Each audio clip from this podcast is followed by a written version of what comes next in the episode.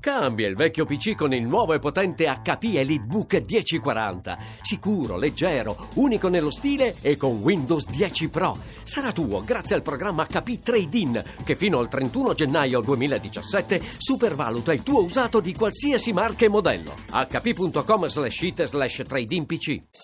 Voci del mattino. Di nuovo buongiorno da Paolo Salerno per questa seconda parte di Voci del Mattino. Venerdì scorso, lo ricorderete, con l'inviato dell'ONU Staffan de Mistura abbiamo parlato dell'apparente mancanza di vie d'uscita per la popolazione civile ad Aleppo Est, assediata dalle forze governative siriane con il sostegno dell'aviazione russa. Ma quel deficit di speranza comuna tanti siriani che assistono alla devastazione del proprio paese a causa di un conflitto del quale non si intravede la fine. Papa Francesco che ha definito la Siria laboratorio di crudeltà, ha recentemente nominato cardinale il nunzio della Santa Sede a Damasco, Mario Zenari, e caso unico, ha deciso che il neoporporato mantenesse l'incarico diplomatico in Siria, proprio per sottolineare l'attenzione della Chiesa nei confronti di quel martoriato paese. Rita Pedizzi ha intervistato il cardinale Zenari, che è a Damasco ormai da otto anni e ha vissuto la guerra giorno dopo giorno. Avvicinandoci fra qualche settimana al Natale sentiremo parlare della strage degli innocenti da parte di Re Erode, ecco, duemila anni fa quando nacque Gesù. Credo che questa terribile guerra possa essere definita anche sotto questo aspetto come una strage degli innocenti, strage di civili innocenti adulti ma soprattutto bambini. Sono tanti i bambini vittime di questo conflitto. Fino a qualche tempo fa seguivo le statistiche di quanto alto era il numero di questi bambini uccisi dalle bombe, dalle schegge o estratti e morti dalle loro case oppure morti nella traversata del mare. Ecco, veramente erano migliaia, migliaia, migliaia. Ora credo che anche la comunità internazionale ha perso il conto di questo numero così ingente di bambini. Ecco, e l'altra fascia più colpita è delle donne sulle quali ricade il peso di questa guerra perché la guerra ha colpito, colpito soprattutto direi la famiglia, ecco tanti mariti che sono morti in guerra oppure sono scomparsi e quindi tutto il peso della famiglia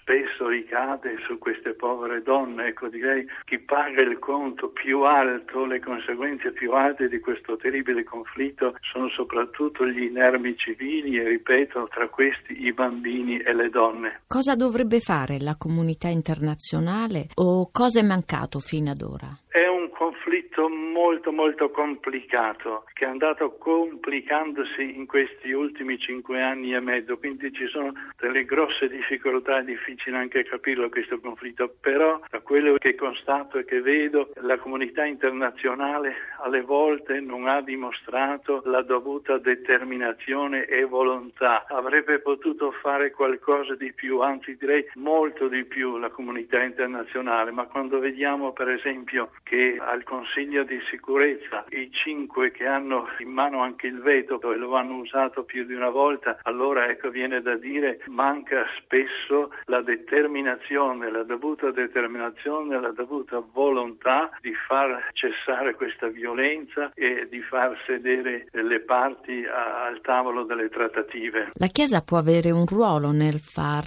ragionare le parti? Siamo diverse chiese, cattolica, ortodossa e protestante. Il primo loro compito in questo momento è quello di organizzare i soccorsi umanitari e naturalmente i mezzi sono limitati, però c'è anche abbastanza sensibilità nelle nostre chiese in Europa, nel mondo e quindi arrivano anche se sono delle gocce in un mare di necessità, però sono sempre delle gocce preziose e si tratta ora di organizzare sempre meglio questa opera di, di assistenza umanitaria delle chiese. E poi c'è contemporaneamente l'altra opera che è molto importante, quella di sanare i cuori, perché vedi, fanno impressione questi palazzi alle volte di diversi piani sventrati, infrastrutture così buttate all'aria. Ecco, questo queste un domani che la guerra terminerà andranno su, si ricostruiranno questi palazzi, queste infrastrutture, però le bombe, le bombe non bisogna dimenticarlo, sono entrate nel cuore della gente, hanno provocato delle lacerazioni veramente gravi e pensiamo a, a tutte queste lacerazioni che sono nel cuore soprattutto dei bambini e che sono delle ferite, delle cicatrici che porteranno per tutta la vita e portano dei traumi. E sanare questi traumi sarà un'opera molto molto delicata, ecco, molto lunga, bambini che hanno visto magari il papà o la mamma uccisi barbaramente o i loro fratellini, ecco come ricostruire questi animi, come sanare queste ferite, queste cicatrici,